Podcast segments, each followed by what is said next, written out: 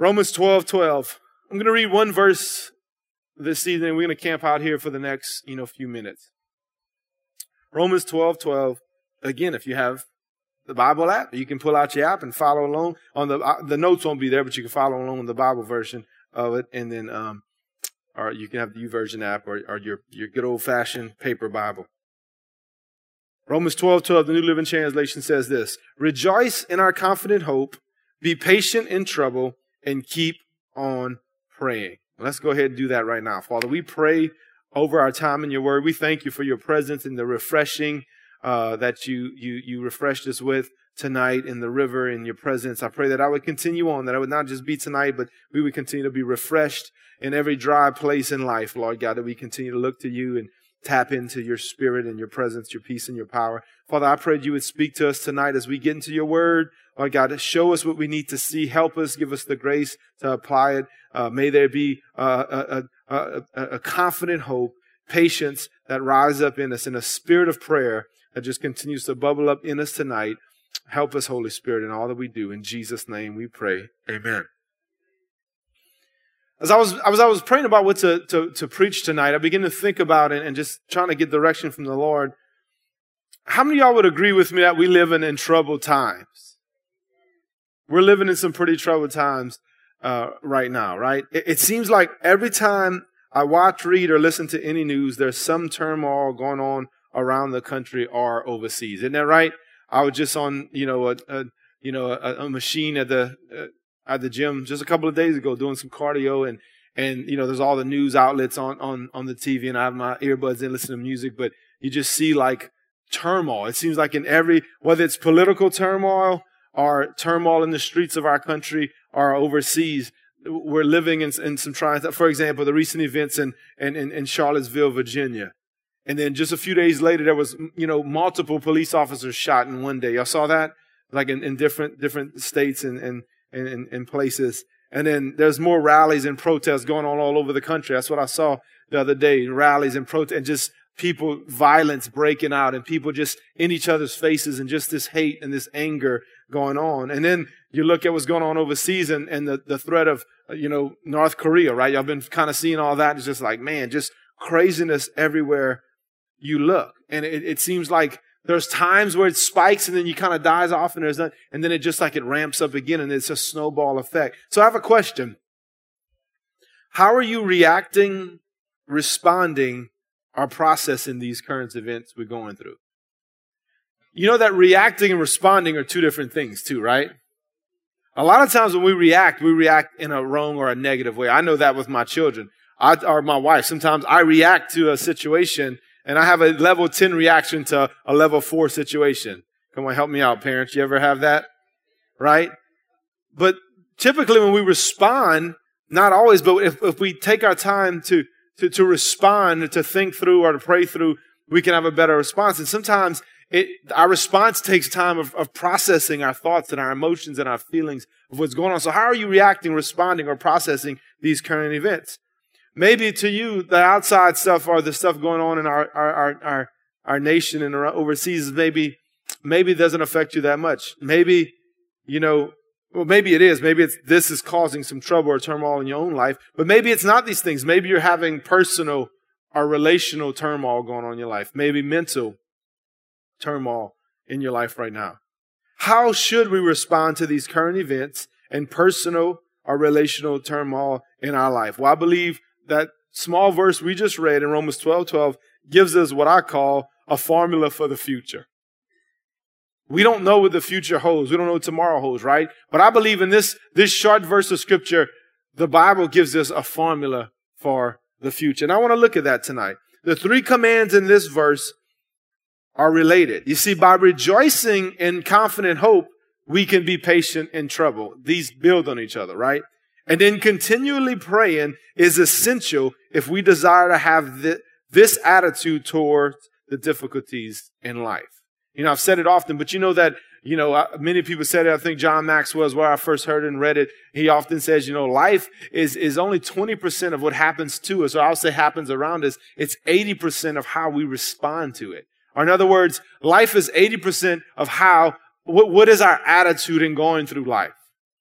when turmoil and trouble's happening around us, whether it's not affecting us personally or it's right here on our doorstep, right here at home. How are you responding to these things? Well, these three things, I believe, are a formula for the future, whether it be tonight, tomorrow, the days ahead in your own personal life, or what's going on all around us right now. So let's look at these three things tonight. Number one, Paul says, rejoice in our confident hope. Well, what is this confident hope Paul is speaking of? Well, let's go to Colossians chapter 1, verse 3 and 5 to find out. He says, we always pray for you, and we give thanks to God, the Father of our Lord Jesus Christ, for we have heard of your faith in Christ Jesus and your love for all of God's people, which come from your confident hope of what God has reserved for you in heaven. You have had this expectation ever since you first heard the truth of the good news. So what is this confident hope? It's heaven, right? Paul says this confident hope that we hold on to is heaven. Listen, again, he talks about through the scriptures, the Apostle Paul continues to reiterate that this is not our home, y'all. This is not our permanent home, right?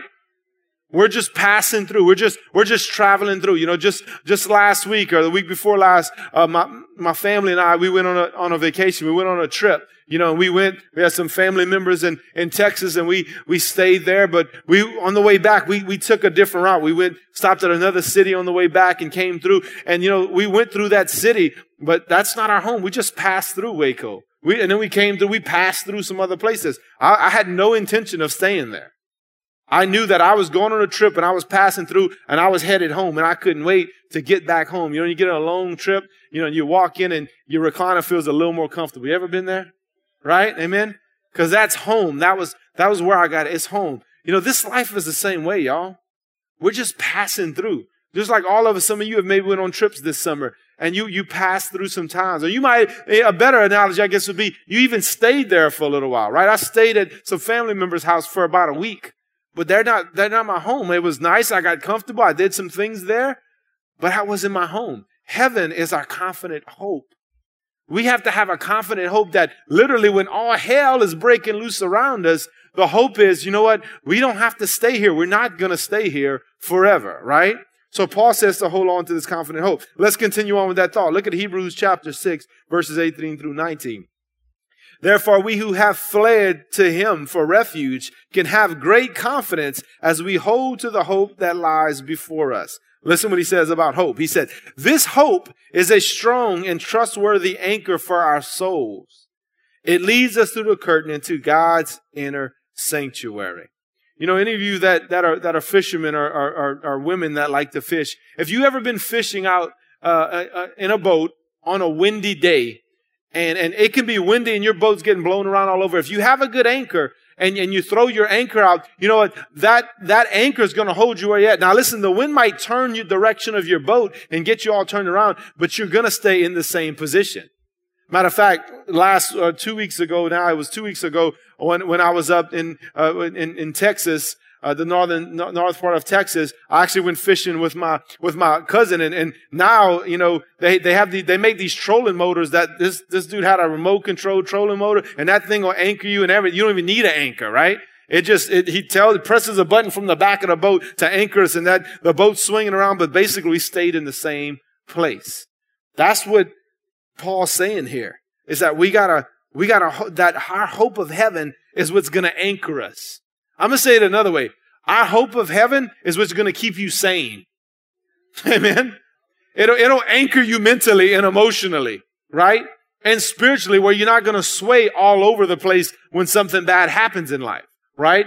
You're going to be anchored. You're going to be anchored to the truth. You're going to be anchored to the word. You're going to be anchored into the confident hope that, you know what? Even if this life continues to go downhill rapidly, I know when this whole thing wraps up, whether, you know, it's tomorrow or in 100 years, the confident hope is that I'm going to spend eternity in a glorious place where there won't be any fighting, any griping. It won't matter if you're Republican or Democrat. It won't matter your views on all kind of stuff that we argue about. There won't be fights and violence and killings and murders and wars and all this kind of stuff. It's going to be a perfect place. I don't know about you, but that's a good hope to have, that he says will anchor our very souls, right? Hebrews 10:23 says this, Let us hold tightly without wavering to the hope we affirm, for God can be trusted in his promise. So he says to have this hope as an anchor of our souls, but he says to hold tightly to it without wavering. Well, I began to think about, this was actually a couple of years ago that this happened to me. I was actually out fishing with a buddy, and it was one of those windy days, and we had threw out the anchor, and we had caught a few fish, and it was we wasn't catching anymore. So he said, "Hey man, why don't you go and pull up the anchor, and we're gonna move." So I went, and we had threw out the anchor a few times that day. So I went and I was pulling up the anchor, and as I was pulling up the anchor, right when I got it up, it swung and it hit the boat, and right when it hit the boat, it untied and it fell in the water. Badoo. He's like, "Well, there goes my anchor, man." I was like, he wasn't too happy. But I began to think about that. The reason that anchor fell off because is that knot kept loosening, and it let go of his grip and it fell. That's why the Bible says to hold tightly to the hope that we have. Because again, if we don't hold tightly to the hope of heaven, again, we can lose it, right? We can lose our faith. We can lose our peace. We can lose our joy. We can lose our mind, right? The Bible says to hold tightly to the hope without wavering to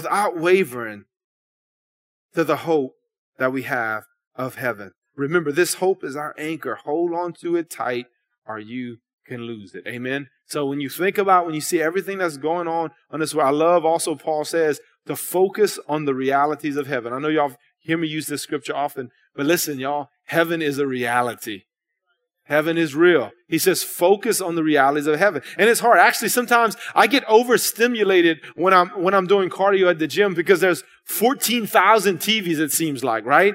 And it's like 1 minute you're like, the news, Sports Center, the cooking channel. And it's like, I'm like, oh yeah, this is going on. Oh, look, okay, the Saints are, oh look, that looks good. Oh, and I'm like, I feel like a cat chasing one of those, a red dot. You ever see that, right?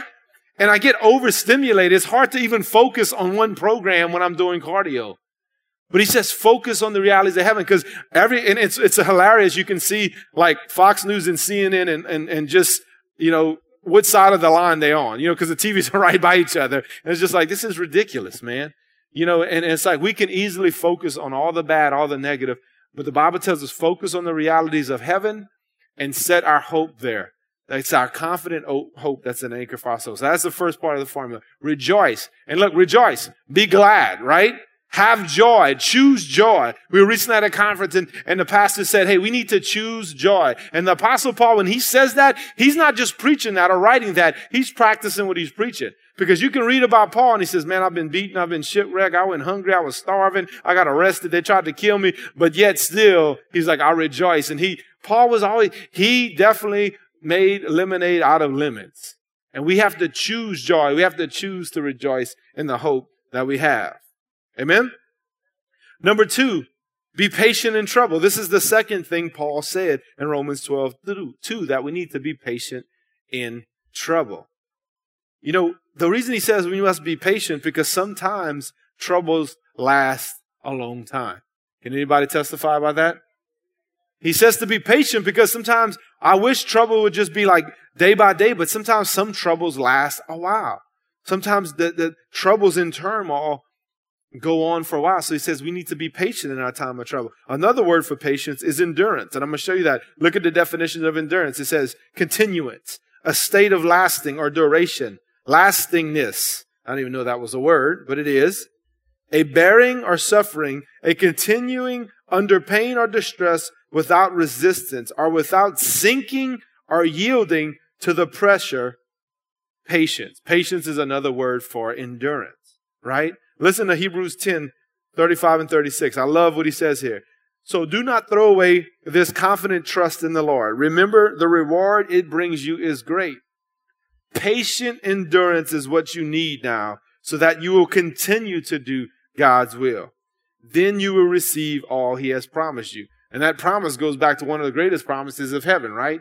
He says patient endurance is what you need now. As he was encouraging the church, encouraging the Hebrew believers, he was saying, listen, we're going through many a trials, many a tribulations, many a troubles. Again, it might be in your own personal life. As I say that right away, there might be an issue or a situation you're thinking of right now. Or it could be, what's going on around us. I don't know what it may be. And it may be that you're fine right now. But again, you know, they say either everybody's either coming out of a trial, in the middle of a trial, or about to go into one, right? And so he says patient endurance is what you need now. You know, kind of sticking with that, you know, with the whole hunting theme as it's rolling around. I see Randall out here. I know he's a big deer hunter. I know used to be. And so you still do some deer hunting, Randall? You know, as a deer hunter, if you ever, you need a lot of patience. Isn't that right, brother? Randall?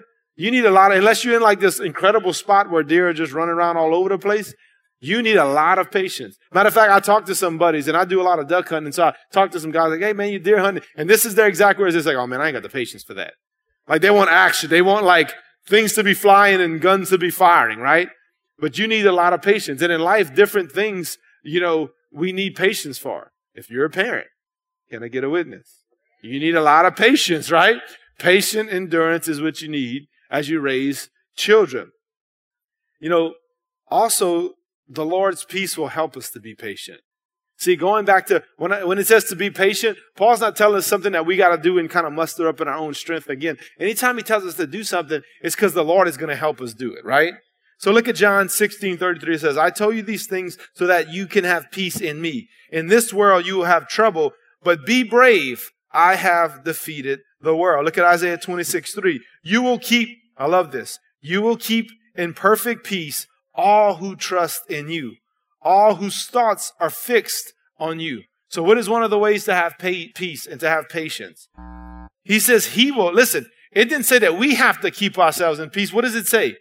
He will keep us in perfect peace, or you will keep us in perfect peace. If, one, we trust him, and then this is a biggie, if we fix our thoughts on him, not on the trouble around us. You know, I talked to somebody this week. I was praying with somebody over the phone, and they were going through some trouble and some trials. And I always encourage people when they're struggling with something, I say, hey, listen, you know, what is your thought life? Don't let your thought life get out of control. You know, what happens is when we get weighed down with worry and anxiety and stress and whatnot and depression, it's because we're focusing all of our thoughts and energy on the problem. We're fixing our thoughts on the problem instead of fixing our thoughts on Jesus. And that's what he says. If he will keep in perfect peace, which will help us with patience, all those who fix their thoughts on him. Amen. And then the third and final thing, he says to keep on praying. Keep on praying is the third thing in Romans 12:12. But you know what? Paul, the Apostle Paul, wasn't the first one to say this. Of course, we know the Lord Jesus Christ himself in Matthew 7, Verse 7 says this, keep on asking and you will receive what you ask for. Keep on seeking and you will find. Keep on knocking and the door will be open to you. Keep on praying. Listen, keep on praying even if you don't see a change. That's a lot of times that's what happens is that we pray and we pray and we pray and we pray, but nothing's changing, so we lose our steam. We don't think it's working. But the Apostle Paul encourages, the Lord Jesus Christ himself encourages to keep on praying. Even when you don't see change, don't give up. You know, listen, and even if there's not trouble around you right now or at a certain time, I want to encourage you to keep on praying then too, right? When time is good, when times are bad, pray without ceasing, the Bible says. Look at First Thessalonians 5:16 and 18. It says, always be joyful. Again, this is the Apostle Paul writing to the Thessalonians. This is the same theme. Constantly choose to rejoice. Always be joyful. Pray continually and give thanks whatever happens. I love that. Not only should we continue to pray, but give thanks in whatever happens. That is what God wants for you in Christ Jesus. What is the will of God for your life? To continue to pray, to choose to be joyful, and to continue to be thankful in whatever happens. Even in the worst situation, hear me out here, even in the worst situation, you know, you can find something to be thankful for. Did you know that? You can find something to be thankful for. There's always something, you know, that you can be thankful for. No matter what, you can be. But you have to look for it. You have to fix your thoughts on him and fix your thoughts on the positive to find something good out of a situation that seems like nothing good can come out of it, right? We got to trust that what the Lord says, that he can work all things, right? All things. Everything can be worked to the good. People struggle with that. It was like, I had somebody tell me one day, well, why would God allow this to happen just so he can work it out? I said, no, you're twisting scripture. That's not what the Bible says. It doesn't say he allows all things so he can work them out to the good. He said he causes all things to work out to the good. So there's so many things that people want to blame God for that God has nothing to do with. We live in a sinful, fallen world, and we are a bunch of rebellious, hard-headed people. In South Louisiana, a lot of us are tête de, right? Right? And then because we tête de and we do things against God's will and things mess up or just things happen. Listen, guys, life happens. Sometimes things happen and we can't explain it. Well, why this and why that? I don't know. But you know what? He says to continue to pray and that he will work all things to the good. We might not always understand how. We might not even always see it. But I know it's a promise that he said that he'll work it all out to the good. So we must continue to pray even when we don't see change. Remember what I said earlier. Continually praying is essential if we desire to have the right attitude toward the difficulties of life. So let me say this. And listen, I know this isn't easy, guys. I know when we're going through tough times, we're going through trouble. I fail this test all the time. I'm not going to stand up here and act like I got this point licked. But I will say this, is that I know the more that I'm praying, that the more my heart and my attitude is going to be right. I know the more that I'm not praying, the more I'll be grumbling, the more I'll be complaining, and the more I'll be focusing on the negative instead of fixing my heart and my eyes and my mind on him. So you see, if we continue to pray, remember what he just said, those three things, be joyful, pray continually, and give thanks. If we continue to pray, then we will have joy. And if we continue to pray, then we will be thankful. It's hard to be thankful and to be joyful outside of the presence of God, outside of the will of God. So when we pray, again, we always say, man, prayer changes things. So let me add something I said earlier to right now. You know, you've probably heard this. It might sound a little cliche or whatnot. Prayer changes things. Sometimes you don't see prayer changing things around you, but the greatest thing that prayer can change is you. The circumstance, the economy, the turmoil in our country, that stuff might not change overnight. We pray it does. It might not never change. But you know what? If you continue to pray through it, you can change.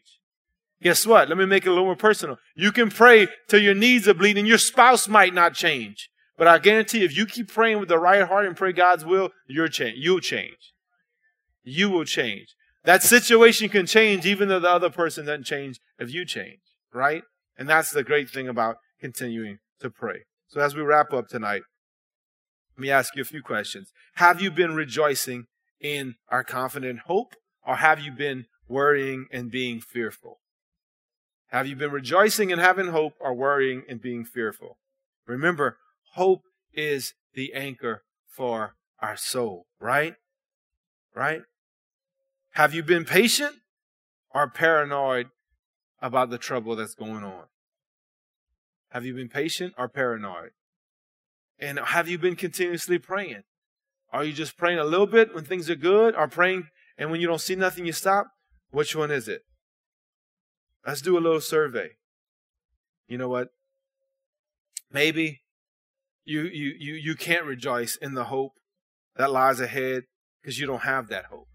You remember the second scripture I read tonight, Colossians 1:4-5. It says, for we have heard of your faith in Christ Jesus and your love for all of God's people, which come from your confident hope of what God has reserved for you in heaven. You have had this expectation ever since you first heard the good news. Why don't you go ahead and stand up with me?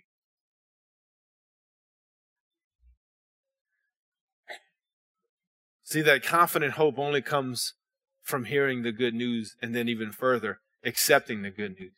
Well, what is the good news? Well, the truth is, there can't be good news unless there's bad news, right? The way we know there's good news is because there's bad news. And the bad news is the Bible says that we've all sinned and fall short of God's glorious standard. We all mess up. You can compare yourself to maybe the worst person in the world, and you might say, man, I'm a pretty good person. And you probably are compared to another person. But the Bible says all of us have sinned and fall short of God's standard. Well, what's God's standard? Well, you could read the Ten Commandments and see what's his standard. All of us at one time have lied, have stolen, I never murdered. Well, Jesus said, if you look at another person with lust, you've committed adultery in your heart. If you hate another brother, you've murdered. So Jesus brings the standard to another level. It's a heart condition, right? Coveted, blaspheme. I know all of us has done. I've broken all the 10 commandments at one point in my life or another. So that's God's standard. We've all fallen short of that, right? So that's the bad news. And then it says that the wages of sin is death. And that word death means not only physical death, but eternal death, eternal separation from God. That's the bad news. We've sinned, and sin causes death and eternal separation from God. The good news is, in John 3:16, it says that God so loved the world that he sent his only son, that whoever would believe in him would not perish, but have everlasting life. That word perish and death is the same word, perish, eternal separation from God.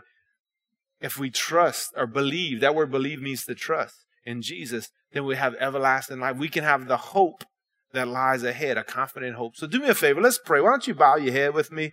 If you don't mind, everyone bow your head and close your eyes, just out of respect for those around you and reverence to the Lord. And let me just ask you tonight, I don't know everybody here tonight. I met a few new people, and it's good to see new faces, and even some people that I've seen a while. I don't know you personally. I've shaken your hand a few times, but do you have that confident hope?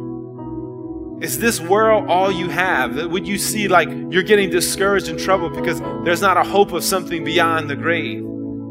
If you say, Brandon, you know what? I don't have that confident hope. As a matter of fact, I don't have much hope in my heart at all right now. You know what?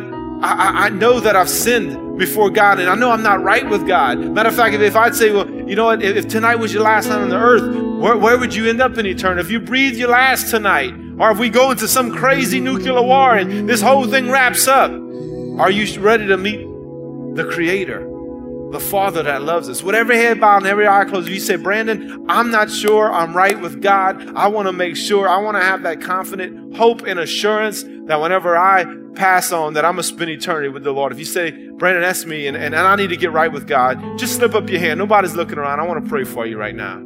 I see your hand, sir. Anybody else? Thank you, Jesus. Anybody else? I see your hand in the back, ma'am. I see hands going up right here. Thank you, Father. I see your hand right here too, ma'am. Thank you, Jesus. Praise you, Lord. Anybody else? Say, Brandon, I need to get right with God. I want to have that confident hope. Well, for all of you that have your hands raised, listen, the Bible says, if you confess with your mouth and you believe in your heart that Jesus is Lord, you shall be saved. So as a family, we're all going to pray with you. So if you believe that Jesus died for you and he'll forgive you, and we're going to pray a prayer of confession. We're going to all pray it together out loud. For those of you that raise your hand, and all of us are going to pray with you. Pray with me. Just say, Lord Jesus, Lord, I know that I've sinned. Lord, I ask that you would forgive me of my sin. Lord, I believe in you. Lord, I trust you. Lord, I put my hope in you tonight. Lord, I ask you to save me. And I ask that you forgive me and cleanse me of every sin I've ever committed. Now, Lord Jesus, give me the grace and give me the strength to live for you all the days of my life. Help me to hold on to the confident hope that lies ahead. In you, in Jesus' name we pray. Amen and amen. Come on, let's give all of those a round of applause. Come on, we congratulate you. God bless you.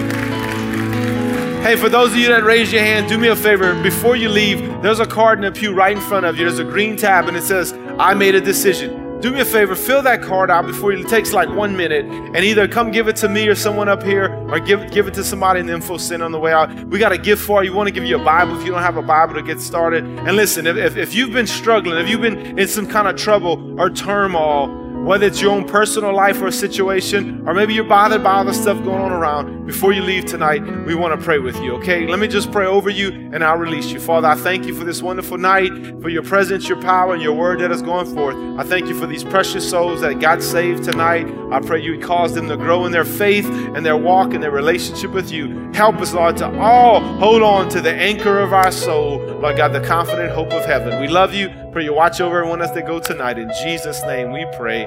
Amen. Well, God bless you. Have a wonderful night. We'll be up here to pray with you if you need.